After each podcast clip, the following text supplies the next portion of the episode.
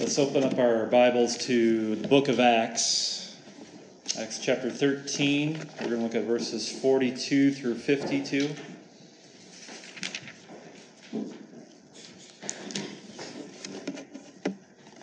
Acts 13, verses 42 through 52. As they went out, the people begged that these things might be told them the next Sabbath. And after the meeting of the synagogue broke up, many Jews and devout converts to Judaism followed Paul and Barnabas, who, as they spoke with them, urged them to continue in the grace of God. The next Sabbath, almost the whole city gathered to hear the word of the Lord. But when the Jews saw, that the, saw the crowds, they were filled with jealousy and began to contradict what was spoken by Paul, reviling him. And Paul and Barnabas spoke out boldly, saying, it was necessary that the word of God be spoken first to you, since you thrust it aside and judge yourselves unworthy of eternal life. Behold, we are turning to the Gentiles. For so the Lord has commanded us, saying, I have made you a light for the Gentiles, that you may bring salvation to the ends of the earth. And when the Gentiles heard this, they began rejoicing and glorifying the word of the Lord and as many as were appointed to eternal life believed. And the word of the Lord was spreading throughout the whole region. But the Jews incited the devout women of high standing, and the leading men of the city stirred up persecution against Paul and Barnabas and drove them out of their district. But they shook off the de- dust from their feet against them and went to Iconium. And the disciples were filled with joy and with the Holy Spirit. Thus ends our reading of the Word of God that cannot be ignored. May all who hear it find that they too have been appointed to eternal life.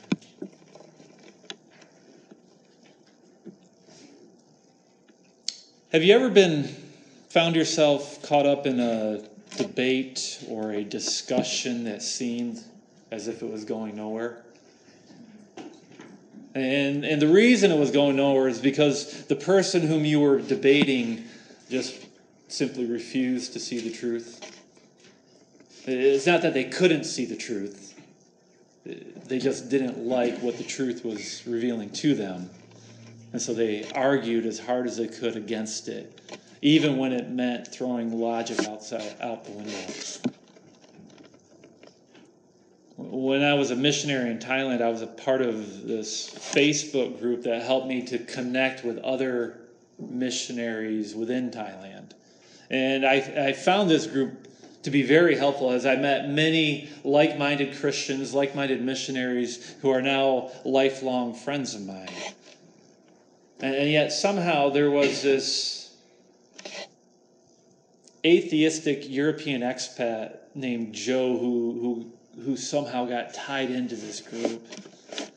He wasn't a, a, part of this group, mind you, but yet his comments kept showing up on many of the posts within this group. And it seemed that, that all that this man would do was, was argue. He would point out all the, the, the supposed fallacies of the Christian faith by making these outlandish and, uh, and in my mind, ignorant statements. And it didn't matter what the topic seemed to be, he was always there. He, he would belittle the Christian beliefs as well as demean my Christian brothers and sisters. Now, at the time, I was somewhat new to social media, and I found myself getting sucked down that rabbit hole that is a Facebook debate. Anybody ever been there? Uh, in an effort not only to defend the faith, but to stick up for my friends as well, I became very, very vocal. And I would waste much time debating things like evolution or the historicity of the, the resurrection. And yet, no matter how effective my arguments were, or for that matter, how effective my friends' arguments were, this man would not budge an inch from his atheistic views he would simply continue his attacks upon Christ and his attacks upon Christ's church. all in all, it was, it was an exercise in futility.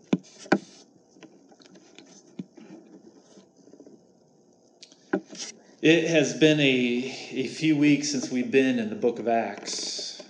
And so before we jump in, I, I thought it would be good for us to do a, a little refresher so we can gain our footing. When, when we last left off, we, we were in the city of Antioch Pisidia.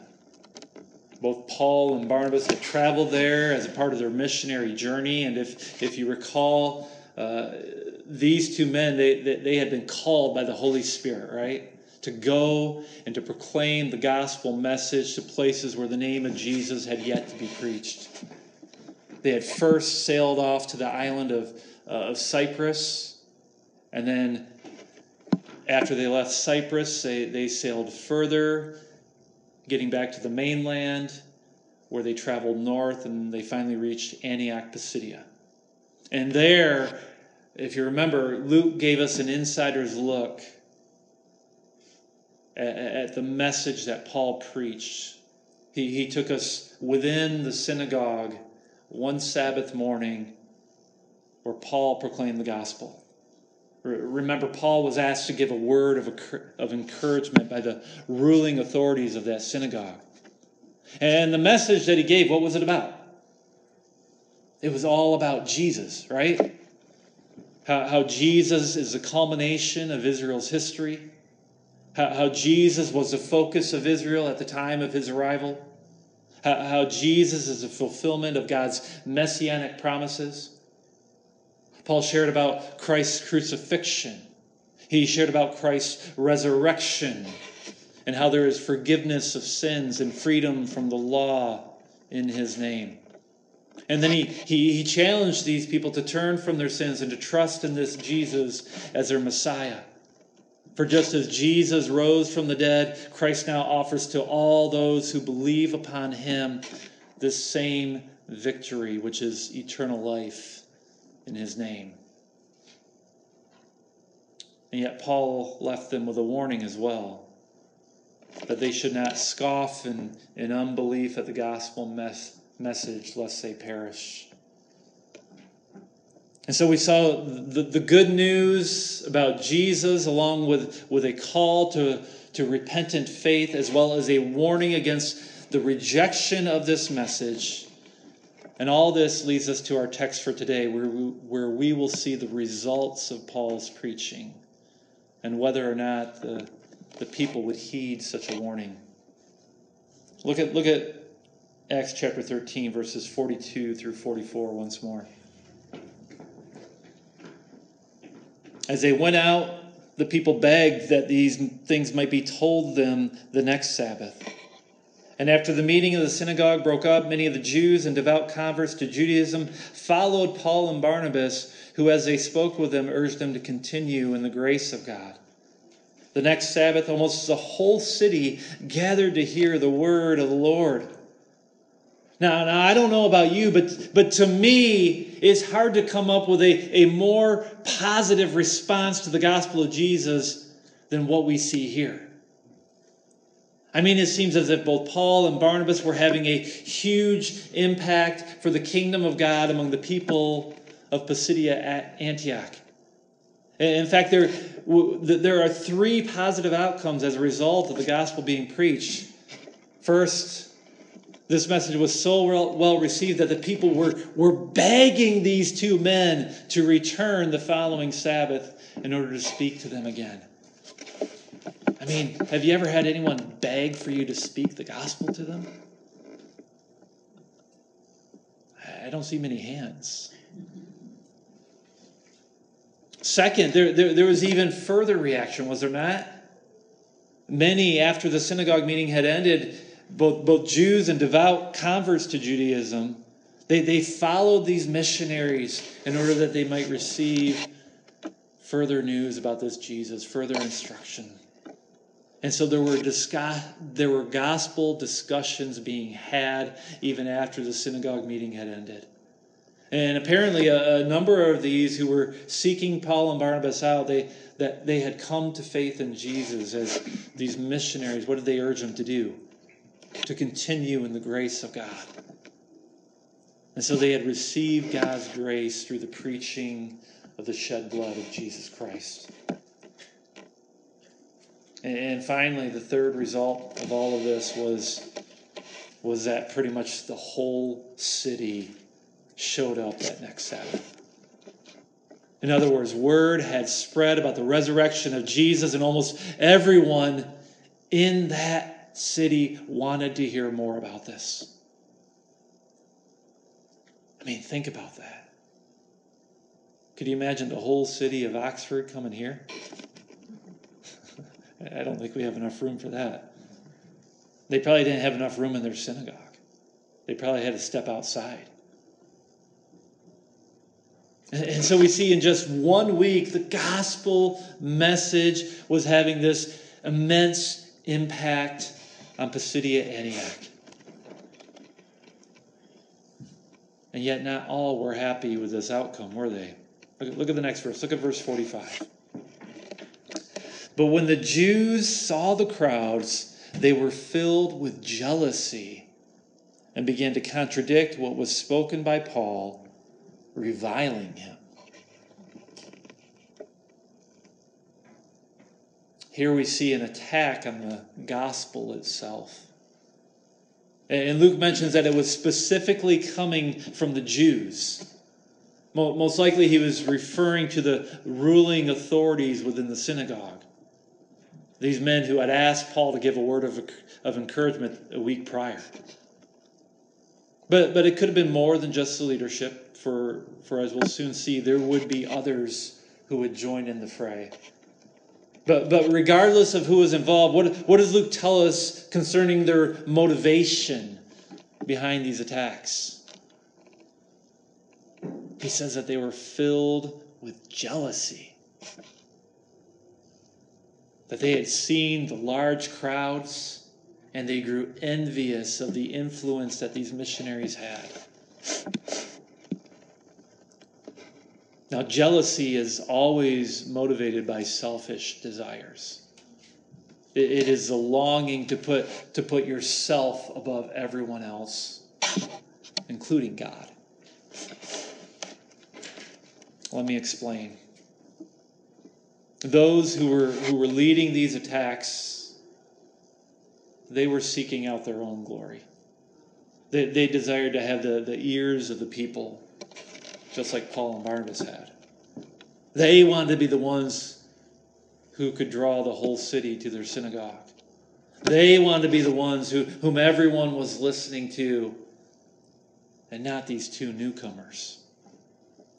And this is why they reviled these men. Now, think about this. If these Jews had cared more about God's glory than their own glory, well, then they would have been rejoicing, right? Rejoicing that the whole city had come out to hear God's word, to hear the message of the good news being preached. And yet their focus wasn't upon God's glory, rather, it was upon their own glory. And, and this is why they were contradicting everything that Paul was saying and reviling him in the process. I have to confess to you that one of the biggest struggles that a, that a pastor can face is, playing the comparison game, right? Comparing uh, attendance numbers to the, to the church down the street. Trying to determine one's success by how many seats are filled. And, and the motivation behind such thinking is, is the same motivation that these Jews had. It is motivated out of jealousy it is about one's own glory and not about the glory of God. I mean, seriously, if, if we are truly concerned about the Great Commission, then, we won't care which churches are big and which churches are small, so long as the gospel is being proclaimed and people are being won to Christ. But, but when we are about our own glory, well, then numbers matter, right? Uh, and it's no longer about winning souls for God's kingdom, rather, it's about winning souls for our own kingdom. The Jews who were attacking Paul and Barnabas, they were trying to build a kingdom of their own.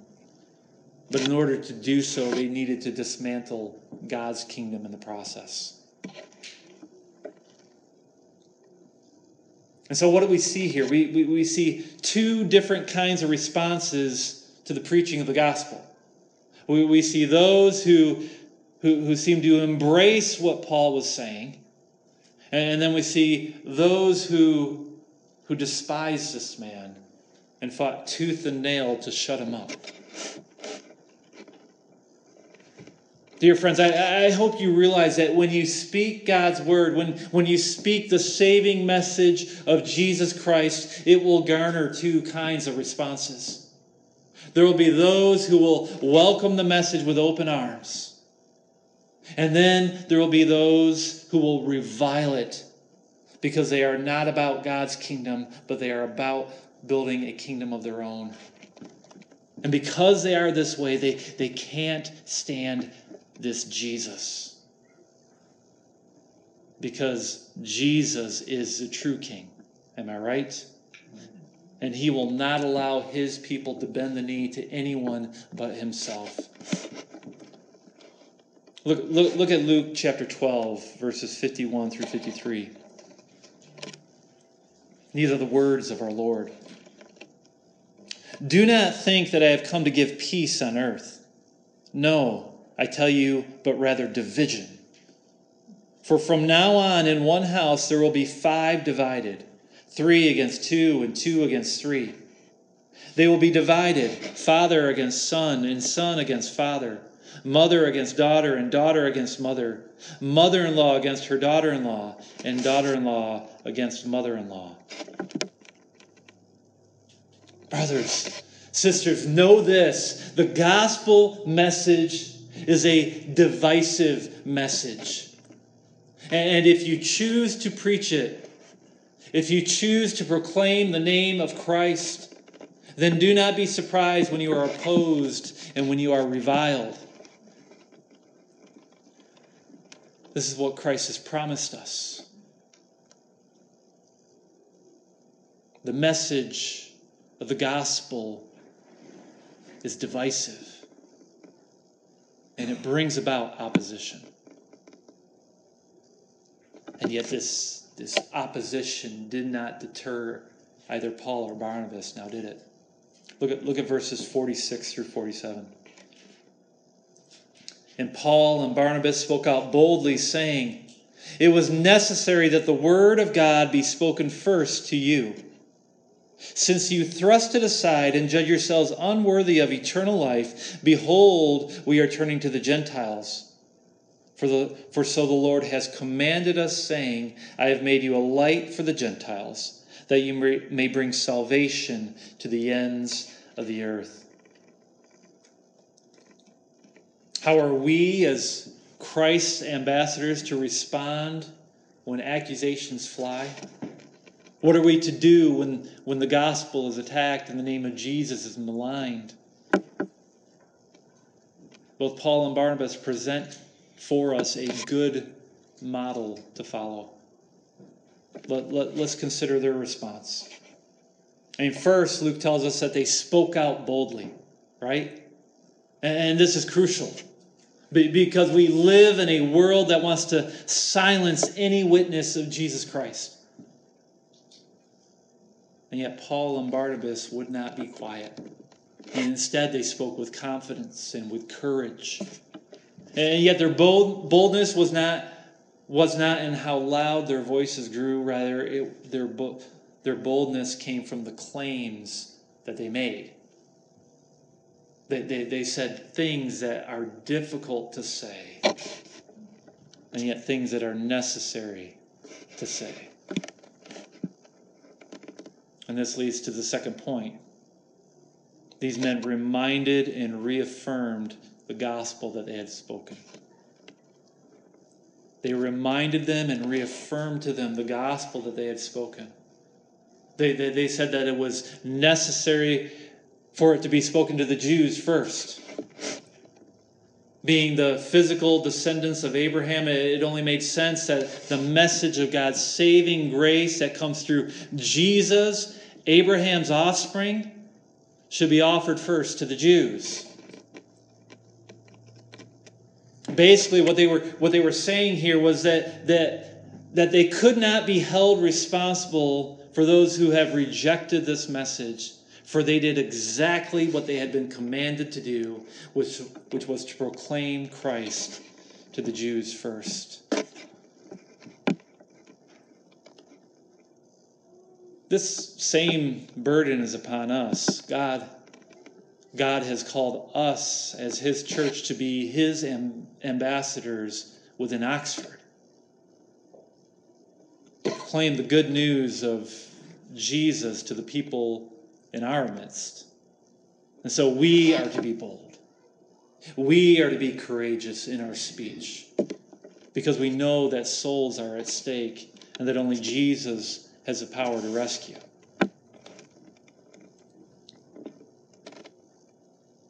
But there's more. Third thing.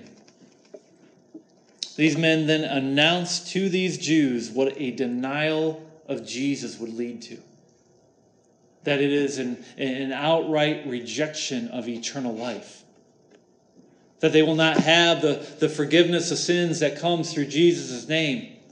Rather, their sins would remain upon them along with God's judgment, which is an everlasting fire. In other words, by rejecting Jesus, they have judged themselves unworthy of eternal life. Let me tell you something this is not a popular message. You're not going to win any friends by, by speaking these things, by speaking of God's wrath, by speaking of punishment in hell, by speaking of judgment. And yet, it is necessary for God's people to speak this way because it is the truth. I mean, if we don't warn the people around us, well, then are we truly loving them?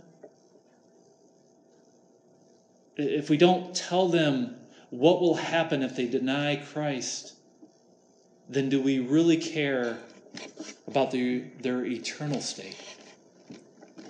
You, see, Paul and Barnabas, they, they didn't say these things because they didn't like the, the Jews in Antioch. No, they rather they were speaking this way out of a love for them. They, they were trying to warn these people, warn them of the, of the danger that they were placing themselves in. For they had rejected Christ, and in so doing, they had turned away from the only hope that they had for salvation. These Jews who were filled with jealousy and, and hatred were under the wrath of God. And both Paul and Barnabas were trying to warn them.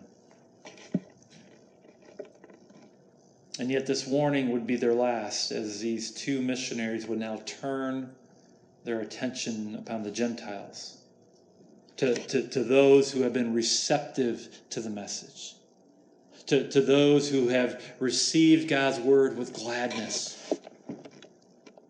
And this is the fourth thing that we see from these men. They were turning their gospel focus elsewhere. I don't know how long it took me before I figured out that my friend Joe wasn't really looking for the truth. I'm not exactly sure what he was looking for, but it definitely wasn't Jesus. And that, and that was when I decided that the best use of my time wasn't going to be spent in these endless debates I shared the gospel with him one last time, and, and then that was pretty much the end of our online discussions. And I still prayed for Joe, I still pray for him today. But I need to place my focus upon those who truly desire to learn about Jesus. Listen, Paul and Barnabas, they were on a mission, and they knew that the days were short that they needed to make the best use of their time. And so they would not waste it by getting into endless debates and arguments with those who, who didn't want to have anything to do with Jesus. Rather, they would place their focus upon those who desired the truth, upon those who wanted to have Jesus as their king. And so they would turn to the Gentiles.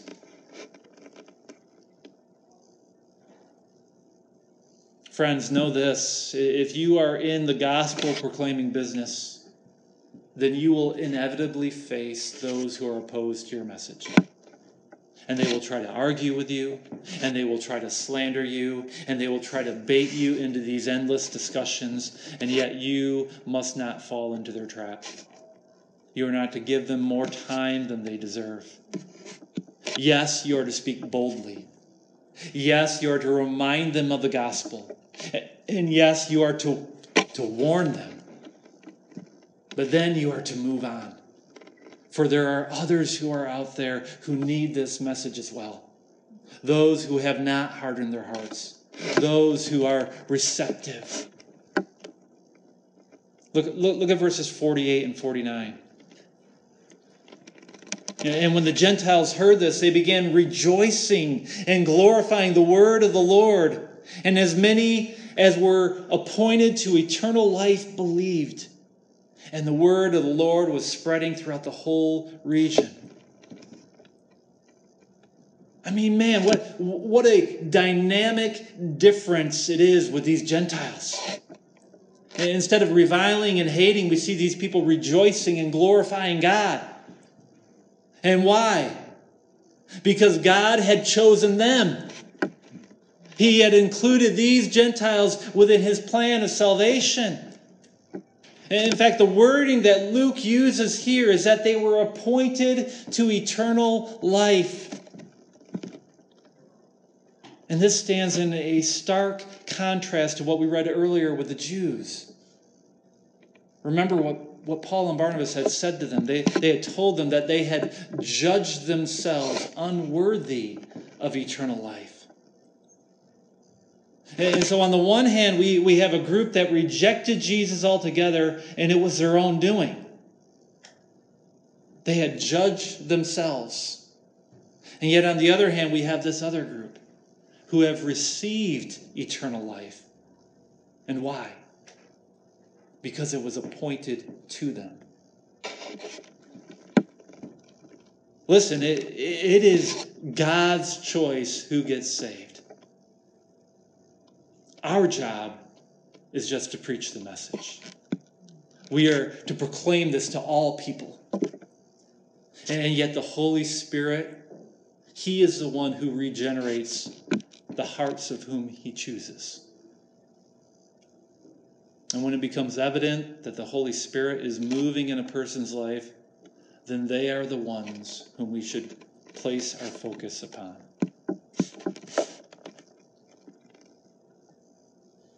Well, amazingly, those who were appointed to eternal life didn't just live in Pisidian Antioch. For, for Luke tells us that there were people who were getting saved in the nearby towns and villages as well. And that, my friends, is the power of the gospel, is it not? It, it cannot remain in one place very long. That's not its nature. That, that's not what it does. Rather, it goes about seeking those who, whom God has appointed to eternal life, seeking those who are hungry for salvation.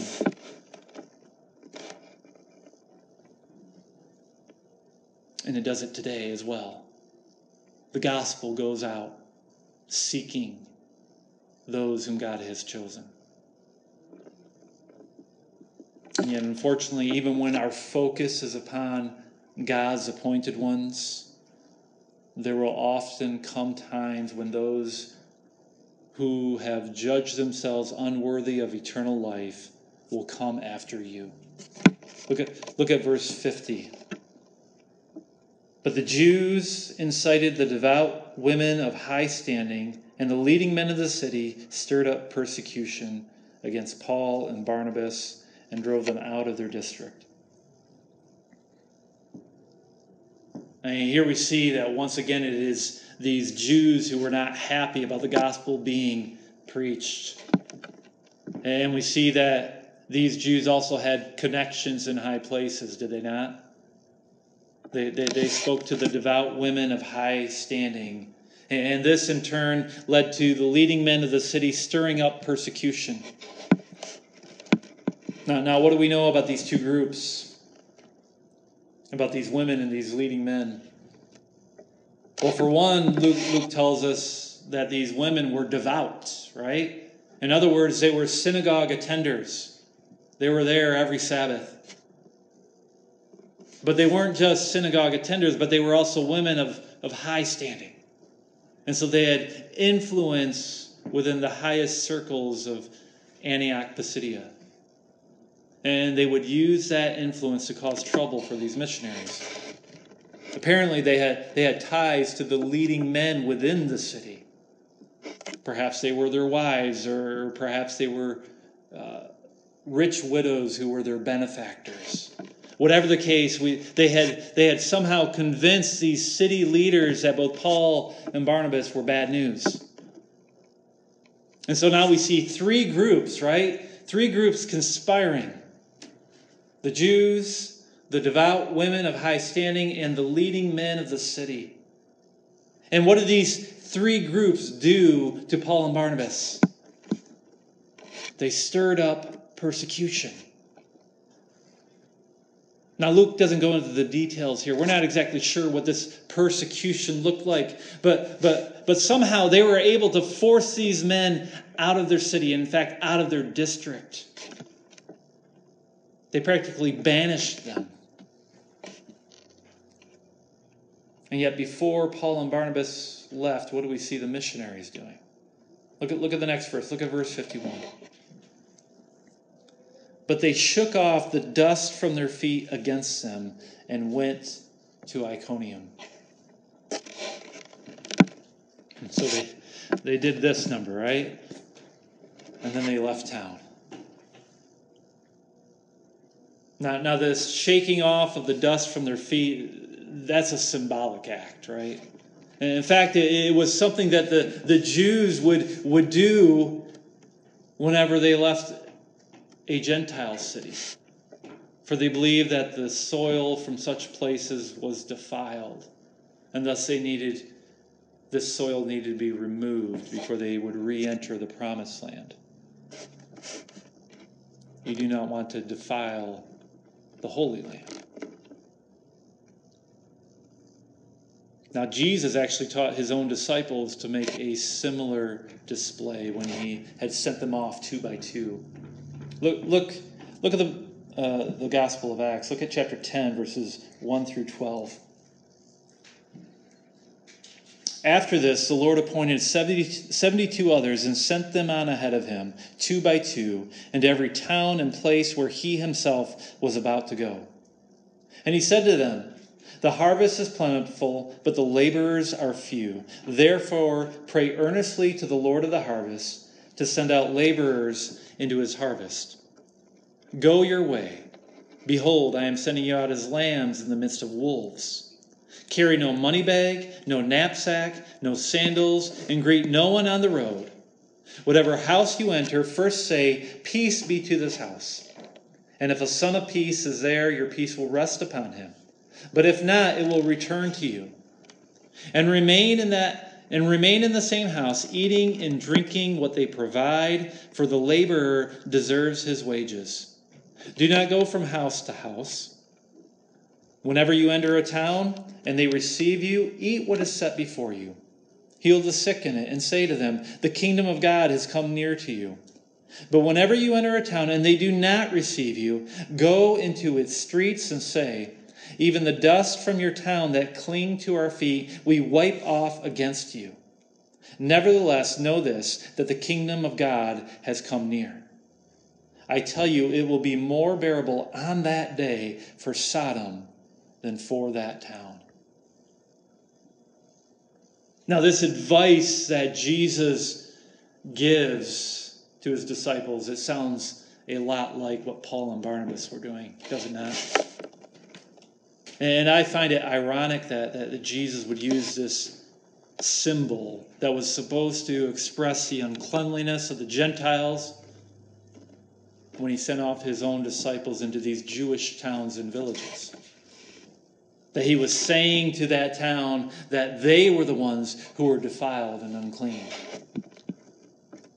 And even more than that, that God's judgment would be upon them. And it's just as ironic in our passage today, is it not? For, for it was not the Gentiles who were defiled and unclean, rather, rather it was the Jews within that city, along with the high standing men and women. They were the ones whom God would hold responsible. For in their attempts to prevent the message of Jesus, they had banished Christ's ambassadors.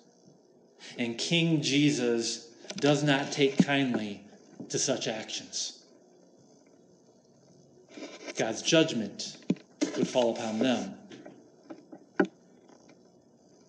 And yet, for Paul and Barnabas, they would simply move on.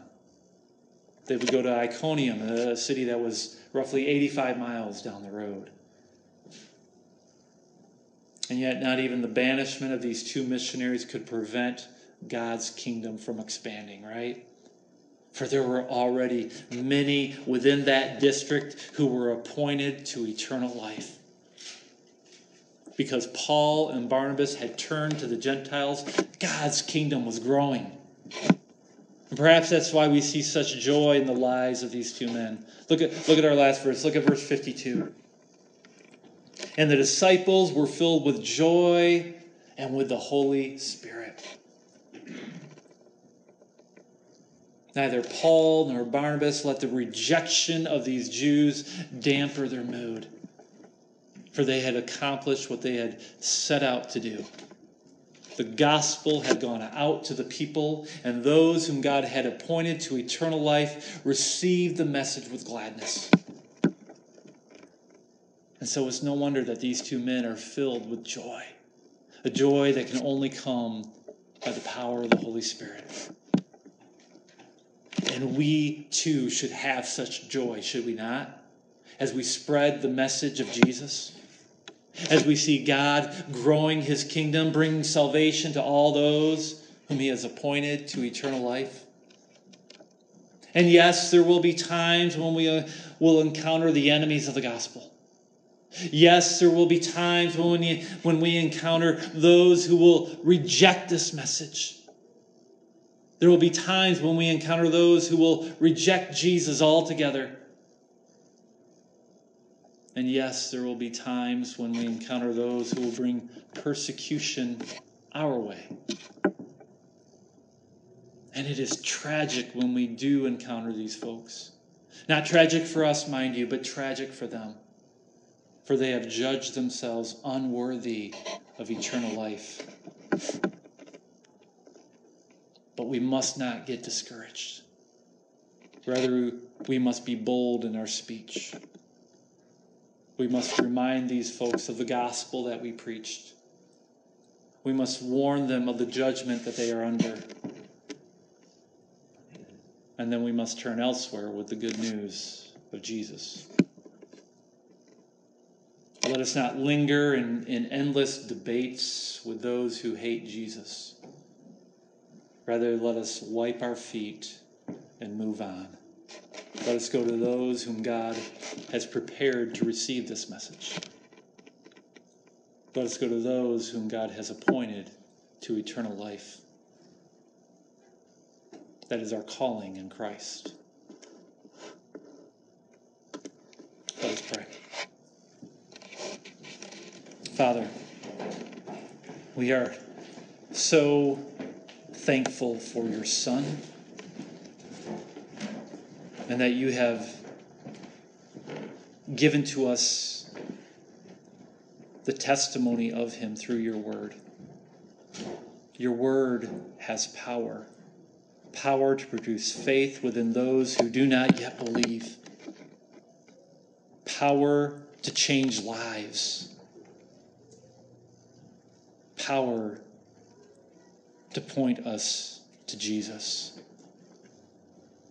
And so we ask now that you would direct our steps as we seek to bring your message to the world around us. Help us to have discernment of when it is time to pursue to pursue and when it is time to move on. We pray for your Holy Spirit to lead us in these things. That your Holy Spirit would lead us to those whom you have appointed to eternal life. We pray this in Christ's name. Amen.